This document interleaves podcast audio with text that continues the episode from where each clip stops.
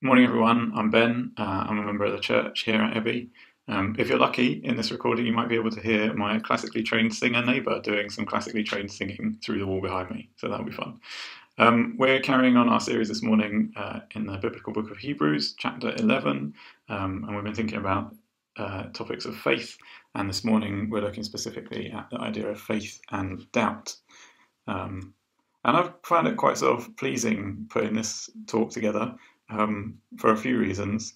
Um, one, because I think that what we're looking at this morning um, and, and the, the outlook in Hebrews 11 generally um, helps put a stop to a potentially toxic misconception about faith.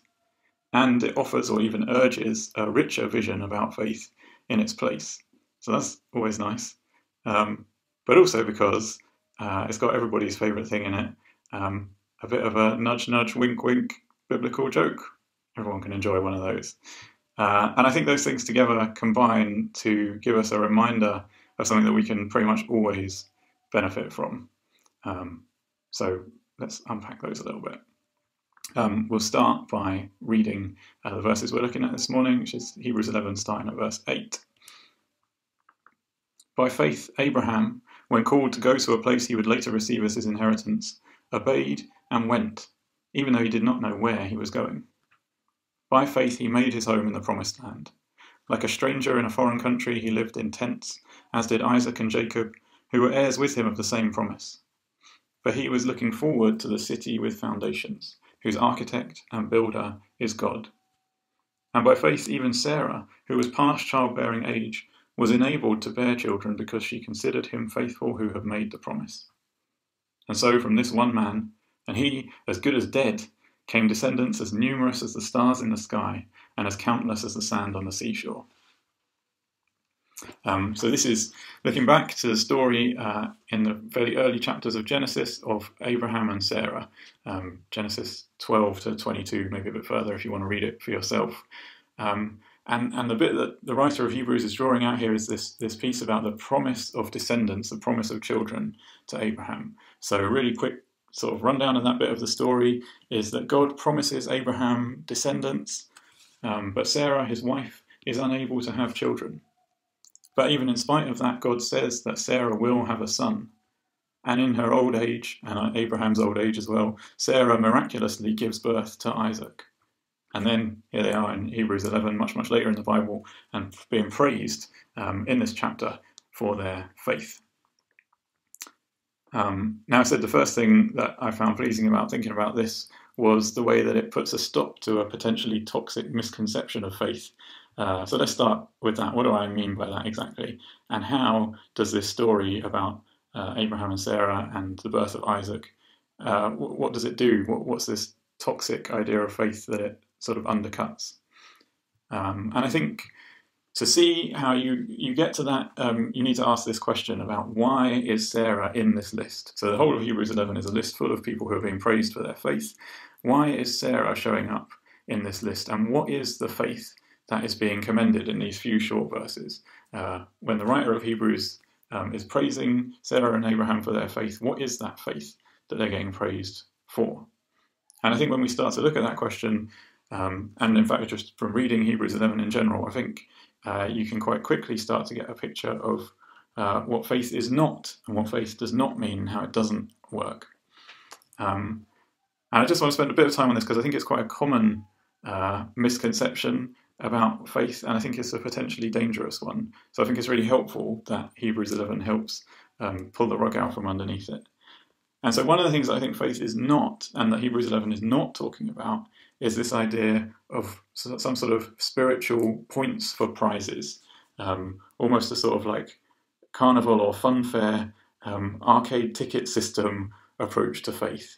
Um, I think often when we think about faith, it can be tempting uh, to think that faith is all about how certain you can be of something, how hard you can believe, how sure, how confident, how without any shadow of a doubt you can you can be certain and adamant about something. How hard can you believe? How much certainty can you have? Almost like one of those sort of tests of strength at the fair. How much faith have you got? How hard can you believe?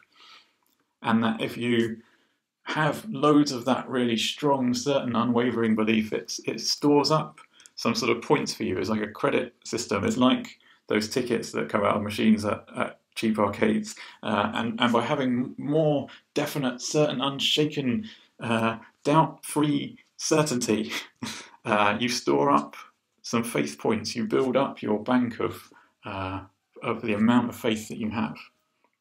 And then later on, that means that you can sort of trade in those faith points to get rewards, to get things that you want. That if you just have enough faith in the thing that you want, then surely it will come to happen. If you're just certain enough that the universe will provide you with this thing, this is like power of positive thinking stuff. If you just believe hard enough, surely it will come to pass. And so it's about how much and how certain we can be. We store up this bank of faith points because later we want to trade those in uh, in exchange for things that we would like to have. And it's definitely tempting to see that in this little story of Abraham and Sarah, like we talked about. Um, that sort of to insert in, in the middle there, in between, um, Sarah's unable to have children, God says she'll have a son. It's tempting to read in that the, the thing that Hebrews must be praising them for is that after God says Sarah will have a son, she is completely, instantly certain that this will happen. She has zero doubt. She's completely convinced. Her smashing of the faith hammer rings the bell. It's off the charts. She's so sure. As soon as God says it, no doubt, complete faith. And then, in old age, she miraculously gives birth to Isaac, and then she gets praised in Hebrews 11 for her faith. Surely, uh, that's what it means. That she's given this incredible promise and she just completely believes it, absolute certainty, no doubt, brilliant faith, well done, Sarah, and you get the prize that you want of a child. Except that, uh, if you go and look at the story, Sarah doesn't do that. And so it can't be that system, it can't be that model, because that's not at all the way that Sarah behaves. That's not at all a kind of faith that she shows. So if you look in Genesis 16, um, Sarah says, You see that the Lord has prevented me from bearing children. So not only does she not instantly uh, go along with this promise that she and Abraham are going to have descendants, she actively blames God for stopping her from being able to have children. And she tells him to go into my slave girl. It may be that I shall obtain children by her. And so she makes her own plan, her own plan that involves somebody else, uh, that, that, involves her imposing um, cruelly on, on her slave girl Hagar. Um, she makes her own plan uh, to find an, a workaround for this thing that she's sure is not going to happen. So she absolutely doesn't demonstrate faith and certainty in this idea there. She starts making her own alternative arrangements to try and find a different way uh, to get to this outcome. Um, or in Genesis 18, um, Abraham and Sarah, when they're when they're older, um, they're visited in their tent by three strangers, uh, and they tell this kind of wild story to Abraham. One of the strangers said, "I will surely return to you about this time next year, and Sarah, your wife, will have a son." Now Sarah was listening at the entrance to the tent which was behind him. Abraham and Sarah were already very old, and Sarah was past the age of childbearing. So Sarah laughed to herself as she thought, After I am worn out and my Lord is old, will I now have this pleasure? And so when these, these strangers, they're, they're visited um, by people bringing this promise from God, um, and Sarah hears it, she overhears it, she hears it direct from these messengers. Uh, I will surely return to you about this time next year, and Sarah, your wife, will have a son. In our normal model of complete certainty is what gets you the reward that you want. What Sarah should do at this point is go, Of course, these people have spoken, and so it will be. Uh, this is the promise, and that's what's going to happen. And I'm 100% sure, and I have zero doubt about that. But that's not at all what she does. She laughs at the idea. She thinks it's ridiculous. She thinks it's impossible and outlandish. And actually, just after this in Genesis 18, um, God even sort of has words about, you laughed, you laughed when you heard my promise. And then she's afraid and says, I, did, I didn't laugh. But she did. She doubted. She was she thought it was completely impossible that this would happen. So it's clearly not this idea that the amount of certainty that we have uh, gets turned into a reward later on. It's clearly not the case that the reason Sarah is in this list in Hebrews 11 and the faith that she's being praised for is how sure she is the very second that she hears the word and there's no question or doubt in her mind. That's clearly not what's going on. And so that can't be the model of faith that Hebrews 11 is talking about. Faith. What, what does it say instead? So, one of the other things I said that was great about this is it, it gives us a, a richer um, vision of what, what faith is uh, instead of that misconception. And I think the idea that Hebrews 11 puts forward and the way that it talks about faith um, is as faith as a place a place that you can live, a place that you can walk around, a location that you can make your home. Um, and I think if you look through Hebrews 11 and 12, um, and all the all the different um, instances that are given, they're all going to be covered, I think, in this series that we're doing. Uh, it kind of uses this language and this idea of faith as a as a location, as a map almost. it's about location, not about certainty. It's about where your faith is, not how much of it there is. Um, yeah, it talks about talks about faith in terms of place, uh, not volume, of where, not of how much. Um, and so I think it starts Hebrews 11. The very first verse of Hebrews 11 gives a sort of definition of faith.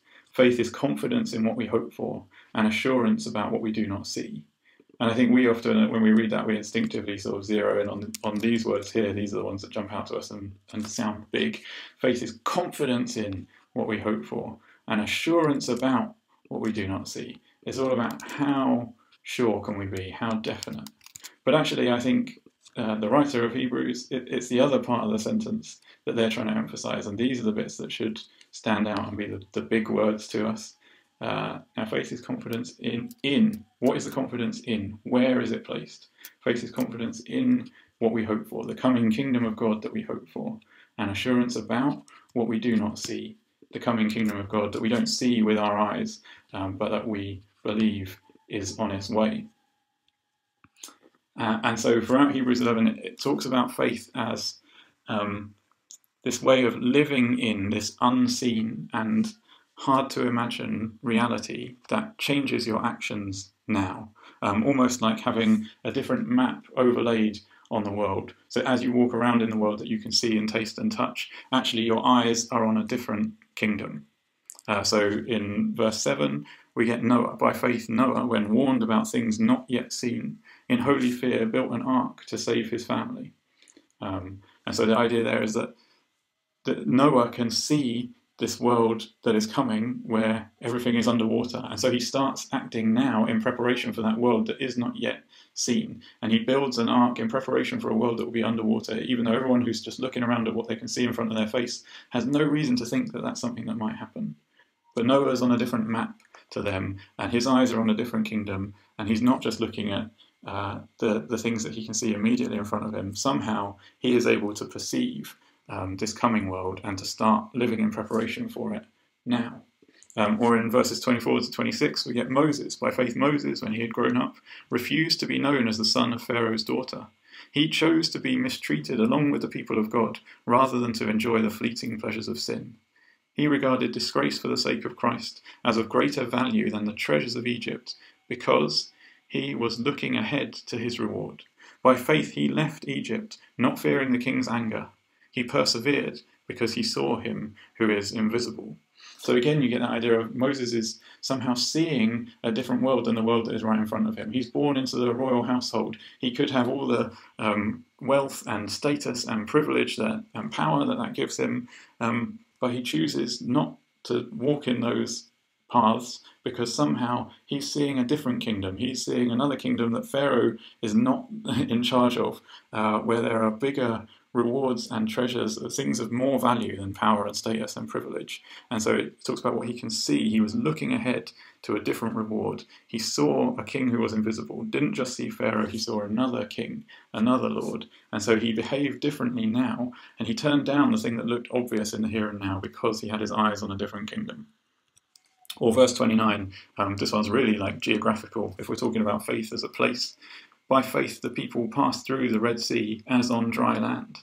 And so, whilst it would look on the map of the world like, yep, there's just a massive expanse of water right there, um, somehow the eyes of faith can see that it is not um, an impassable uh, piece of terrain, but they can see the kingdom of God where actually it is a, a path to freedom from slavery.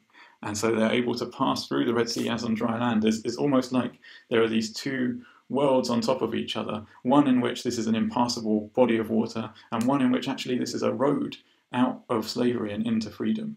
And they've got their eyes on that other map. They're looking at this different kingdom, and so they just walk through the water because they see it as the, the path to freedom that it is. Um, so maybe you find it helpful to literally visualize it like that, to think about um, the different paths and roads of the kingdom of God overlaid and intertwined with the world that we can see and taste and touch. Um, so here's a here's a map of some of the actual roads and paths of Horfield and Filton. Um, maybe it's helpful to to think about this idea that alongside that and kind of overlaid on it, there are these other paths and roads of the kingdom of God um, that would mean that we navigate the places that we're in uh, maybe a bit differently. And so, sure, maybe if somebody says, Where is the church building? you could say, Well, it's just along Filton Avenue and on the left. Um, but maybe if we have our eyes on the paths of the kingdom of God, we could see that church is happening in all kinds of places. Uh, and maybe the way that we navigate our area and other people who we meet would be a bit different. Um, or maybe it's helpful to visualize it this way. So, okay, here we are, we're down in town, we're in the middle of Bristol. Um, again, this is what we see when we look with our physical eyes. Um, what does this look like if we've got our eyes on that parallel overlaid kingdom of God?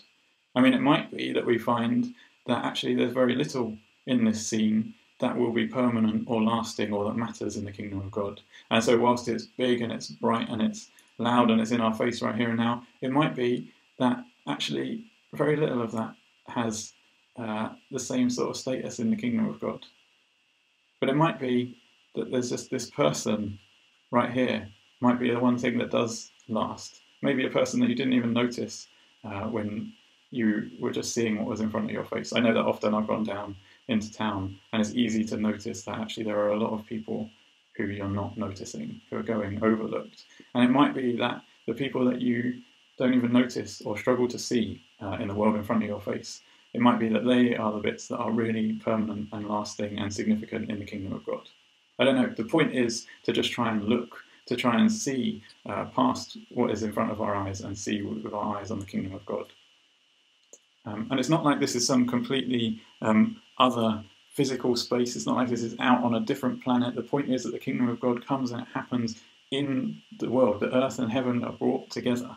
And so we can start looking at the world around us and start asking, what does it look like for the kingdom of God to come more in this world here and now? So, for example, will there be statues in the kingdom of God?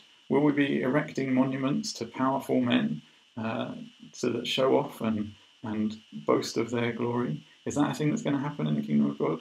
Or is the kingdom of God going to be a place where those things don't really happen and don't exist? I don't know. There's a question to ask. um, but the point is, if we feel like we've got a sense of what the kingdom of God is going to be like, then we can start working towards that reality more here and now. We can start looking for things to be more in line with the kingdom of God. That if we can perceive it, we can start looking to build it more and more here and now. Um, and just one last example that's kind of on my heart, where we see this difference between the idea of uh, faith as certainty that gets us what we want versus faith as having our eyes on a different kingdom.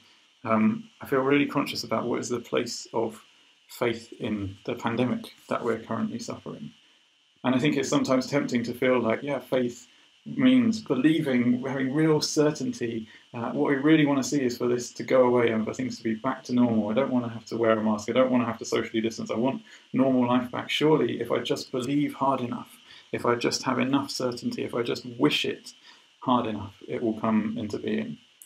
Um, but as I say, I think that is to misunderstand how faith works. And actually, the Hebrews 11 outlook on faith, I think we should be asking uh, how can we see the kingdom of God in the world as we find it? And so we are, we're in a pandemic. That is the reality that we're finding. And the question should be, as always, what, where are the paths of the kingdom of God in the middle of this? What does it look like to walk around the streets and the roads of the kingdom of God in the middle of this situation. Not just to wish it away, not just to um, be sure that it's going to be over, but to, to try and see with the eyes of the kingdom um, and, and to ask ourselves, what does it mean uh, to walk on the paths of the kingdom of God in the middle of this situation? Now, if we come back to the story of Sarah and her faith, um, so I'm saying that um, she doesn't uh, demonstrate this idea of faith as complete certainty, she's quite doubtful uh, and sort of laughs at the, uh, the promise that God puts to her. Um, so, how does she do on this uh, this different idea of faith? Faith being a place that you can walk around in, faith being walking to a different map, having your eyes on the kingdom of God, not the kingdom you can see in front of you. Um, unfortunately, Sarah is not always great at doing that one either. Uh, and there's quite a few times in the story um, where we see that uh, she is way off the map of the kingdom of God. Um, kingdom of God, the two main things you need to know about it love the Lord your God with everything you've got, love your neighbour as yourself. Um, and there are lots of actions that are way off that map in Sarah's life. And there's a, a couple of really um, particular times where there seems to be a real self centeredness rather than God and other centeredness that results in cruelty. And cruelty has no place in the kingdom of God. Um, so we, read these bits earlier. Uh, near the start of the story, she talks about, I will obtain children. Um, there's a sense of her wanting to get something for herself. Uh, that should always be an indicator that maybe we're not walking around on the map of the kingdom of God, we're walking around on the map that suits us, uh, if it's something that serves our self interest. So I will obtain, how am I going to get the children that I want? And I don't think it's a coincidence that it's not long after that that she really ill treats Hagar, her slave. Um, and that wording really undersells it. Um, that the Hebrew, I think, is is a really strong word. There, it's, it's a, a, a, severe cruelty, uh, and, and she is she she mistreats Hagar horribly, um, and I, I, don't think it's a coincidence that that follows from that self-centered outlook. And you see the same thing um, towards the end of the story. Um, after Isaac is born, she says, "I have borne this child." There's a sense of self-congratulation uh, and again, I don't think it's a massive coincidence that not long after that, um, she banishes Hagar and Ishmael and sends them uh, off into the wilderness. Again, very cruel and way off the map of the kingdom of God. So that pushes us back to that question we started with of what is the faith that is being commended here? Why is Sarah in this list? Uh, what is the faith that the writer of Hebrews is saying uh, that Abraham and Sarah have shown? Um, if it's not about having loads of certainty, and if she doesn't do a great job of walking around on the paths of the kingdom of God, what is the faith that is being commended? Um, so this is where I think we get to the biblical nudge, nudge, wink, wink moment, um, because so Hebrews 11 is not a list of people who never put a foot wrong. It's not a rundown of people who live their entire lives in flawless faith, who do nothing but walk around on the paths of the kingdom of God, who only see that and never look at the world around them. It's not a list of people who never get it wrong. Uh, it's a list of, of individual moments. So um, Noah, Noah gets plenty wrong in his life. Uh, Moses, Moses is full of doubt. Uh, the Israelites, the ones who are praised for walking through the Red Sea as if it was dry land and taking that path to freedom, as soon as they get to the other side, uh, they, they forget and they spend 40 years wandering in the wilderness and longing to go back to slavery in Egypt. So these are by no means uh, stories of people who spend their entire life walking around on the paths of the kingdom of God. Um, but the Hebrew, the writer of Hebrews has picked them out because these are moments in those stories. They're moments where you can really see um, that faith being demonstrated as uh, walking around on a different map, of having your eyes on a different kingdom, of behaving now in a way that is shaped by the unseen coming kingdom of God rather than just the world in front of you that you can see and taste and touch. Um, and so, in the example of Abraham and Sarah, I think the moment that the writer of Hebrews 11 is pointing to uh, is, is this line that, that Sarah alludes to. So God promises descendants. We know Sarah is unable to have children. God says that Sarah will have a son. But even though she's infertile, even though she's 90 years old, Sarah again has pleasure. And in her old age, she miraculously gives birth to Isaac and is praised in Hebrews 11 for faith. I think the thing that the writer of Hebrews is pointing to and saying this is the moment where Abraham and Sarah really had their eyes on a different map uh, is the moment that when they're 90 and 100 and they've never been able to have children together, they still sleep together.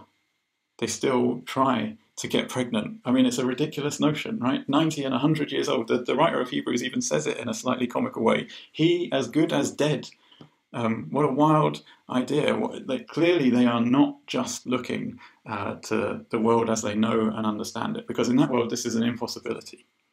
But in that moment, uh, they have got their eyes on a different kingdom and they can see uh, possibilities that only God can accomplish. And so, in that moment, as the writer of Hebrews wants to draw our attention to, they walked, or maybe more accurately, they lay down in the paths of the kingdom of God. They had their eyes on a different kingdom where impossible things are possible. And as I said, I think all of that adds up to a, a, just a quite straightforward reminder that is always uh, useful to us, that we can always benefit from. I think the writer of Hebrews is trying to tell us something quite um, plain in a way through this story, through all of the examples he gives. Trying to get across this idea that faith is a place. It's not about how much certainty you can have, it's not about eradicating doubt, it's about which kingdom are your eyes on, which paths are you walking around in. And so we need to look out for, we need to seek, as Jesus puts it, seek first the kingdom of God. We need to be trying to see where is the kingdom of God coming. We need to be trying to perceive those paths of the kingdom in the world around us. And when we do see it, when we think when we think we've got a glimpse of it, we need to have the courage to walk around in it, even though it might look ridiculous in the world that we can see in front of us. It might have looked ridiculous to try and cross the Red Sea. It definitely looked ridiculous to try and have a baby at 90 and 100 years old. But when you see the paths of the kingdom of God, you've got to have the courage to walk in them. And as I think Hebrews is continually trying to stress to the, its, its readers, you've got to let the unseen coming kingdom, the thing that we hope for, uh, change our actions now. We need to be shaped in the way that we're living our lives now by the hope that we've got in a kingdom that isn't completely here yet, that isn't easy to see, that isn't in front of our faces in the same way as the world that we can touch is, but we're, we're confident that it will arrive. And so we need to start walking around in it now. Um, yeah, Abraham is praised in verse 10 for looking forward to the city with foundations, whose architect and builder is God. We need to find those moments where we can see the paths of the kingdom of God, to look forward to that city, and to start getting ready to live in it now. Let's pray.